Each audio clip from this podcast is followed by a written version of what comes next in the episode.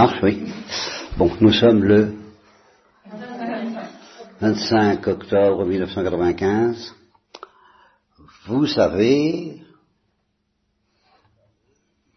presque toutes, que Thérèse de l'Enfant Jésus a enseigné à temps et à contre-temps qu'il fallait avoir cultivé en nous l'espérance d'éviter le purgatoire, que nous devions développer en nous une telle confiance dans la miséricorde de Dieu que nous devions espérer ne pas aller au purgatoire. Alors, je, ça, ça, ça, ça c'est de l'ordre des résolutions pratiques. Faites tout ce qu'il faut, mes sœurs, pour cultiver en vous cette espérance, ce qui suppose une confiance infinie dans la miséricorde de Dieu. Il n'est pas question de retirer un millième de ce que je viens de dire.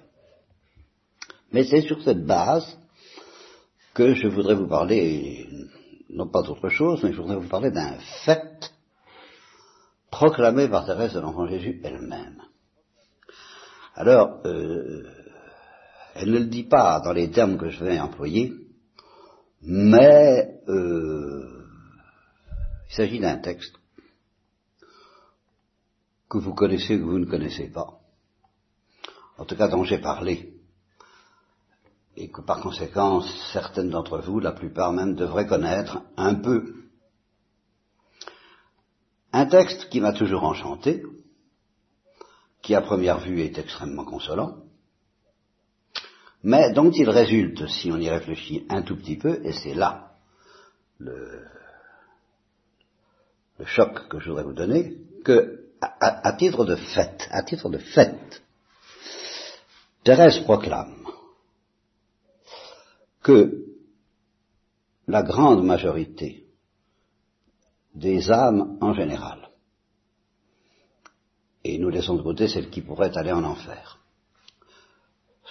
les âmes élues, les âmes qui seront sauvées, la grande majorité des âmes qui sont sauvées en général, et des âmes consacrées en particulier, iront au purgatoire. Voilà, c'est un fait. Et un purgatoire euh, très strict. Bon, le purgatoire est toujours strict d'ailleurs, mais enfin, euh, il n'est pas question d'atténuer, c'est pas un petit purgatoire, un purgatoire implacable. C'est un fait, proclamé par Thérèse. Voilà. Alors, ben, il faut se mettre en face de ce fait. Avoir le courage de le faire.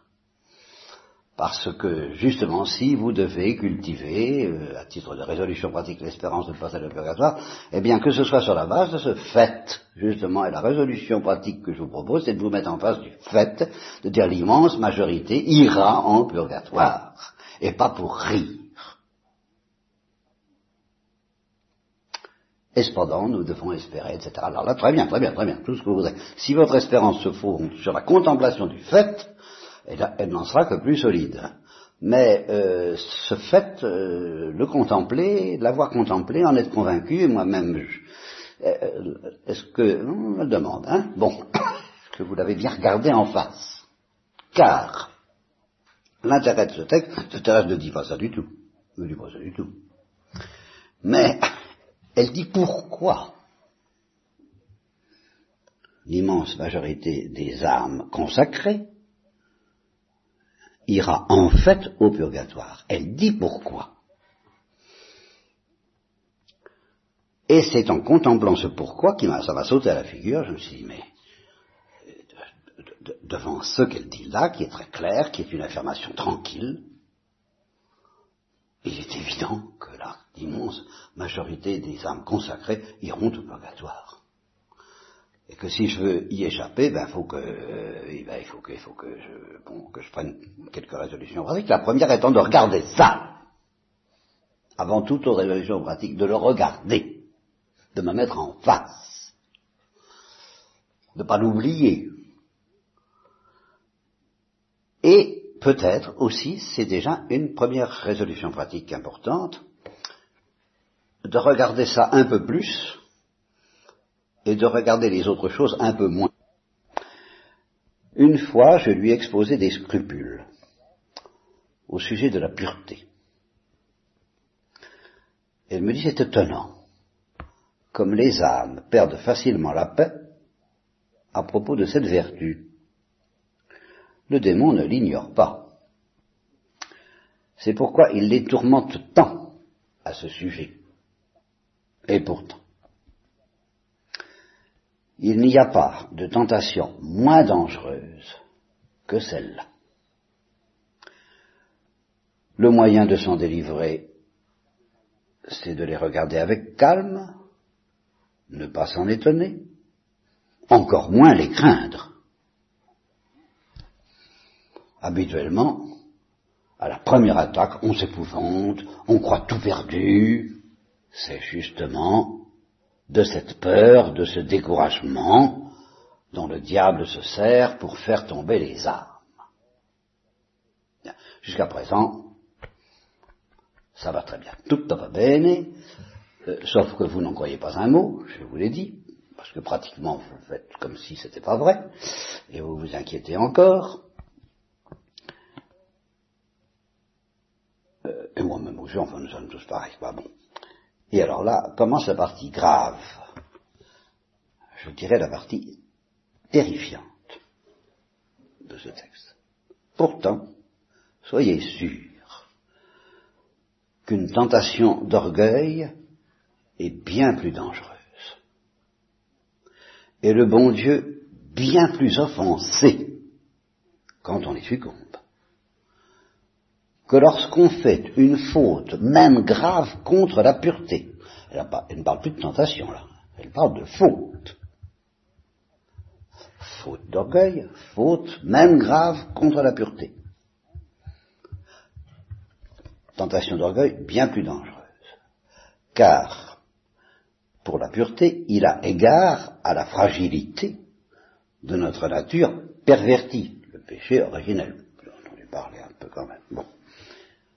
Tandis que pour une faute d'orgueil, alors euh, écrivez ça en lettres de feu dans votre cellule, sur votre table, comme la, loi de Moïse sur ton front et dans ton cœur, Israël, il n'y a pas d'excuse.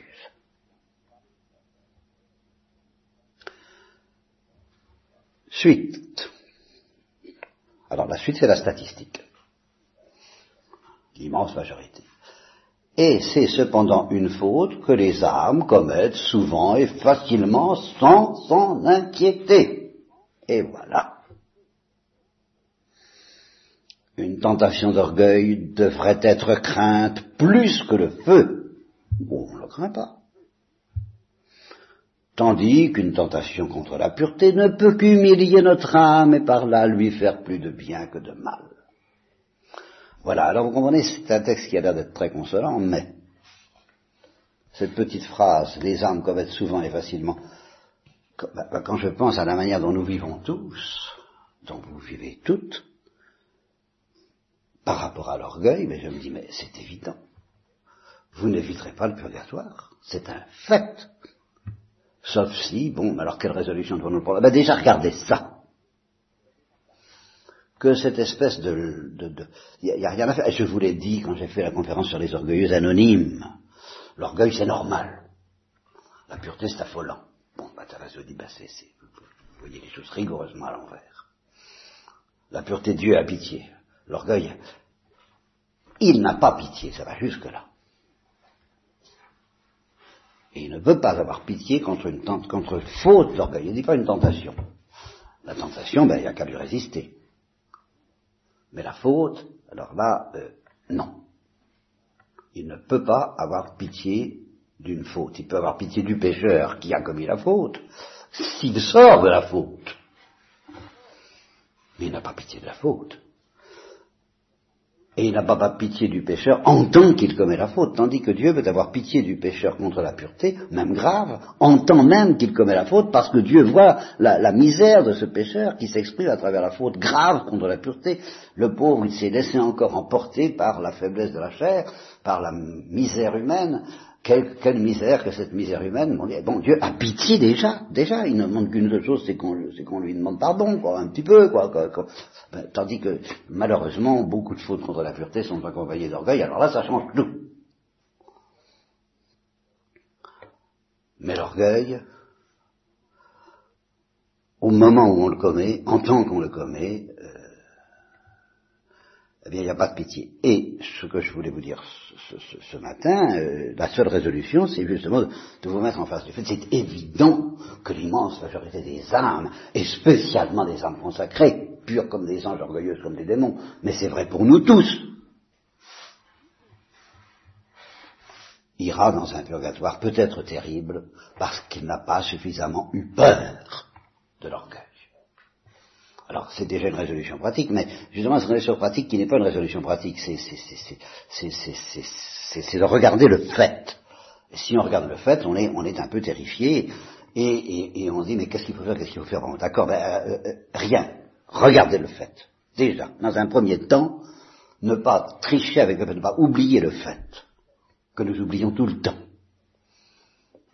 Puisque nous faisons facilement, car c'est pas moi qui parle, c'est Thérèse, souvent et facilement, sans s'en inquiéter, s'inquiéter. La première résolution pratique, s'inquiéter.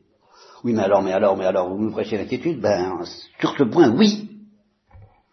Car j'ai parlé des orgueils anonymes, mais c'est comme si j'avais chanté. C'est l'impression que j'ai.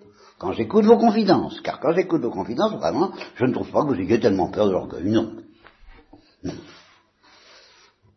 Il n'y a pas de comparaison entre ça et puis la peur que peuvent vous provoquer éventuellement les fautes de impureté ou contre la, sainte patience ou, la, ou toutes les saintetés qui se présentent abondamment dans la vie religieuse. Bon.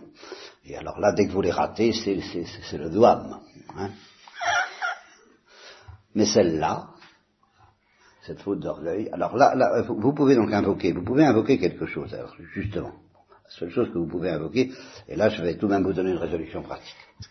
Parce que il y, a quand même quelque chose de très désespérant là-dedans, c'est qu'il y a un côté de l'orgueil auquel on n'échappe pas, c'est comme du sel, dit le curé d'Ars.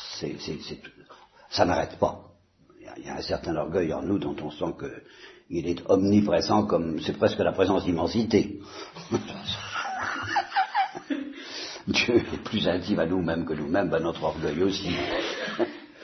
Et alors, comme le dit saint Augustin, ce qui justement est particulièrement décourageant, c'est que l'orgueil, euh, les autres péchés s'attaquent aux œuvres, nous font commettre des œuvres mauvaises, tandis que l'orgueil s'installe à l'intime des œuvres bonnes pour les faire périr. Alors tout ce qu'on fait de bien, c'est orgueilleux. Alors bon, ben, il n'y a plus qu'à désespérer tranquillement. C'est votre seule résolution pratique, mon père. Désespérons, puisque nous sommes si orgueilleux qu'il y a, euh, on, essaie d'y échapper. C'est comme, c'est comme du sel, c'est comme le, c'est comme le vent dans un film que nous avons vu récemment. Hein. Quand le vent souffle euh, tout le temps, allez échapper au vent. Ben, on est, on est, on est, on baigne dans l'orgueil, on est dans l'orgueil, on est dans une marmite d'orgueil. Alors, euh, tout ce qu'on fait de bien, c'est imprégné d'orgueil. Alors, qu'est-ce que vous voulez faire? Ben, il y aurait quand même quelque chose à faire, même dans cette hypothèse-là. Il y en a, même dans, cette, dans ce tableau, il y, a, quand même quelque chose à faire. C'est précisément de se dire, il n'y a rien à faire, au secours. Le gouffre de la supplication confiante qui vous attend. Pitié, pitié, pitié, pitié. Euh, vers d'autres. Je suis à l'orgueilleux, je suis à l'orgueilleux. Au lieu de dire je suis bas, je suis bas, il faut dire je suis haut, je suis haut. Je, me, je, me, je me, grimpe, je, je, suis orgueilleux, je suis pétri d'orgueil et, et par conséquent, je suis, j'ai déjà digne de l'enfer, en, principe, et si j'échappe à l'enfer par la miséricorde de Dieu, alors là, le purgatoire, comment, impossible d'y échapper. Bon, supplication confiante. Il y a une autre résolution pratique, parce que celle-là, bon, ça tient à notre orgueil, à notre être. Notre être est orgueil. Alors, le reste, babiole, babiole, justement, ne, ne le regardez pas trop. Là, ça c'est ma résolution pratique. Regardez ça. Regardez ça, regardez votre orgueil, regardez aussi l'orgueil des autres, pourquoi pas euh, Pas trop quand même, parce que j'en connais qui ont, un don redoutable pour dire orgueil, orgueil, bon, et la poutre, hein, bon, la paille et la poutre. Le, nôtre, bon, le nôtre, ben oui, il est omniprésent, c'est accablant, eh bien, pitié mon Dieu, Les miracles, c'est pas pour rien, c'est un miracle. Si nous en sortons, c'est un miracle. Eh bien, espérons le miracle. D'accord. Alors ça, j'en reparlerai, c'est des orgueilleux anonymes, voilà. Eh bien, euh, ceci n'y a pas, il y a autre chose quand même. Il y a, l'orgueil dont nous sommes pétris, qui est notre être, qui est parfaitement désespérant. Bon, d'accord. il y a un autre orgueil. Ou si vous voulez, il y a aussi tout de même de temps en temps l'humilité. C'est-à-dire que de temps en temps, on a le choix. Ou à propos de très petites choses, mais enfin, on a le temps de réfléchir, et on a vraiment, vraiment deux routes. L'une où il y a un peu plus d'orgueil, et l'autre où il y en a un peu moins. L'une où il y a un peu plus d'humilité, et l'autre où il y en a un peu moins. Toutes choses égales d'ailleurs. Hein Parce que si au prix d'un peu plus d'orgueil, on, on a davantage d'amour, c'est pas, pas vrai, c'est pas qu'il c'est pas qu'il y a plus d'orgueil. Si on choisit plus d'amour et puis qu'on a peur de s'y complaire, euh, c'est pas du tout évident que de refuser cette route soit plus humble. C'est pas vrai. Accepter d'avoir plus d'orgueil pour aimer davantage, c'est peut-être plus humble. Ça va t'en savoir. Mais quand c'est très clair, quand le choix est très clair, qu'on peut être un peu plus humble ou un peu moins, un peu plus orgueilleux ou un peu moins. Bon, alors, euh, si vous choisissez tranquillement librement, et parce que vous dites, oh bon, bon, la voie la plus orgueilleuse ou la moins humble, bon, prenez ça comme un péché mortel. Voilà, voilà ma résolution. Considérez que ça a la même gravité qu'un péché mortel. Comment dit, ne prenez pas ça à la légère. Quand vous avez le choix, alors là, voilà ma résolution. Alors là, je vous en prie. Considérez la gravité de ce choix. Bon, le reste du temps, ça vous échappe, vous êtes orgueilleux, c'est plus fort que vous. Bon, bah ça, bon, c'est pas grave si vous, si vous savez gémir, appelez au secours. Mais, ne serait-ce que ça, j'ai le choix entre m'agiter, m'inquiéter, me révolter ou appeler au secours. Bon, bah si vous avez ce choix, choisissez d'appeler au secours. Puis de temps en temps, on a d'autres choix. On peut être plus ou moins humble, plus ou moins orgueilleux. Alors là, quand on a le choix, bah, considérer que ce choix est aussi grave que d'accepter de refuser la vocation religieuse, que d'accepter ou, d'accepter de, que celui du jeune homme riche. À chaque fois, la chose dont à laquelle, contre laquelle je, je, vous mets en garde, c'est pas ce qui est difficile, c'est pas ce qui est obscur, c'est quand c'est très clair, c'est quand c'est très simple, et que ça vous paraît banal. Là. Quand vous apparaît pas grave, pas grand, oh, alors vous avez tout à fait le choix, vous êtes tout à fait libre, il n'y a pas de scrupule. C'est évident que ça va être plus humble de, choisir telle voie. C'est évident que ça va être un peu plus orgueilleux de choisir telle autre. C'est évident que vous pouvez faire l'un ou l'autre. C'est évident que c'est pas compliqué, euh, c'est pas plus fort que vous. Mais là, la tentation, c'est de vous dire, oh, c'est pas, c'est pas bien grave, c'est pas important, c'est banal. Alors là, voilà. Le, c'est pas vrai. C'est plus grave que votre entrée ou votre sortie dans la vie religieuse. Dans la mesure même où vous êtes vraiment libre, mais vous êtes seulement tenté de vous dire qu'importe. Alors là, attention. Vous avez, toutes les, cartes en main. C'est très clair, c'est très simple. Le, il n'y a pas d'hésitation. Simplement, vous risquez, vous risquez de vous dire, oh, c'est pas grave. Alors là, attention, c'est très grave.